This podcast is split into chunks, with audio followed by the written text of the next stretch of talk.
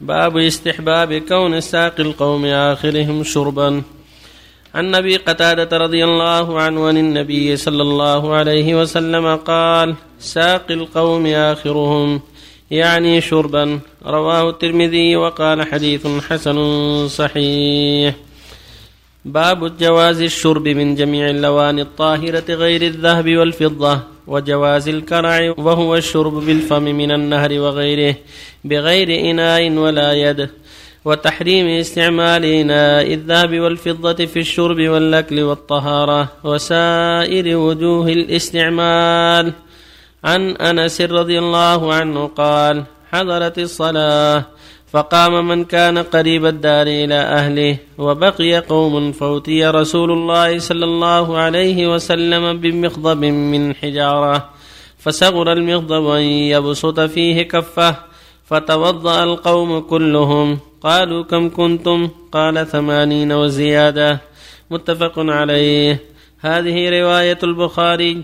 وفي رواية له ولمسلم أن النبي صلى الله عليه وسلم دعا بإناء من ماء فأتي بقدح رحراح فيه شيء من ماء فوضع أصابعه فيه.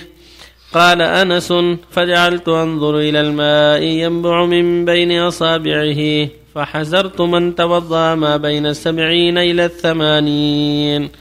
وعن عبد الله بن زيد رضي الله عنه قال أتانا النبي صلى الله عليه وسلم فأخرجنا له ماء في تور من صفر فتوضأ رواه البخاري.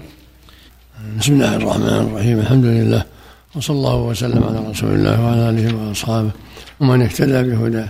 أما بعد هذه الأحاديث تدل على ما أعطاه الله من الكرامة وما أعطاه الله من المعجزات. فإنه عليه الصلاة والسلام شرب أتي بقدح صور عن أن يسع يده. فيه ضحضاح من ماء والناس بحاجة إلى الماء فجعل الماء ينبع من أصابعه حتى توضأ القوم وكانوا ثمانين. هذه من آيات الله العظيمة ومن معجزة نبيه عليه الصلاة والسلام. وله معجزات كثيرة عليه الصلاة والسلام هذه منها. وفي الحديث يقول صلى الله عليه وسلم ساقي القوم آخرهم شربا.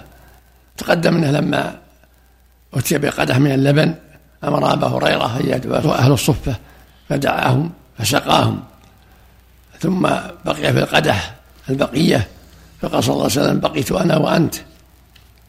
ثم قال اقرد يا أبا هريرة. فشرب أبا هريرة شرب أبو هريرة. ثم قال اشرب. ثم قال اشرب. حتى قال لا أجد له مسلكا ثم اخذ النبي الفضل فشرب لأنه هو الذي سقاهم بأمره لأبي هريرة. فهذا يدل على أن الذي يسقي القوم آخرهم شربة. يطوف عليهم بالإناء ثم يشرب يشرب الفضلة هذه هو السنة. وفق الله الجميع. نعم.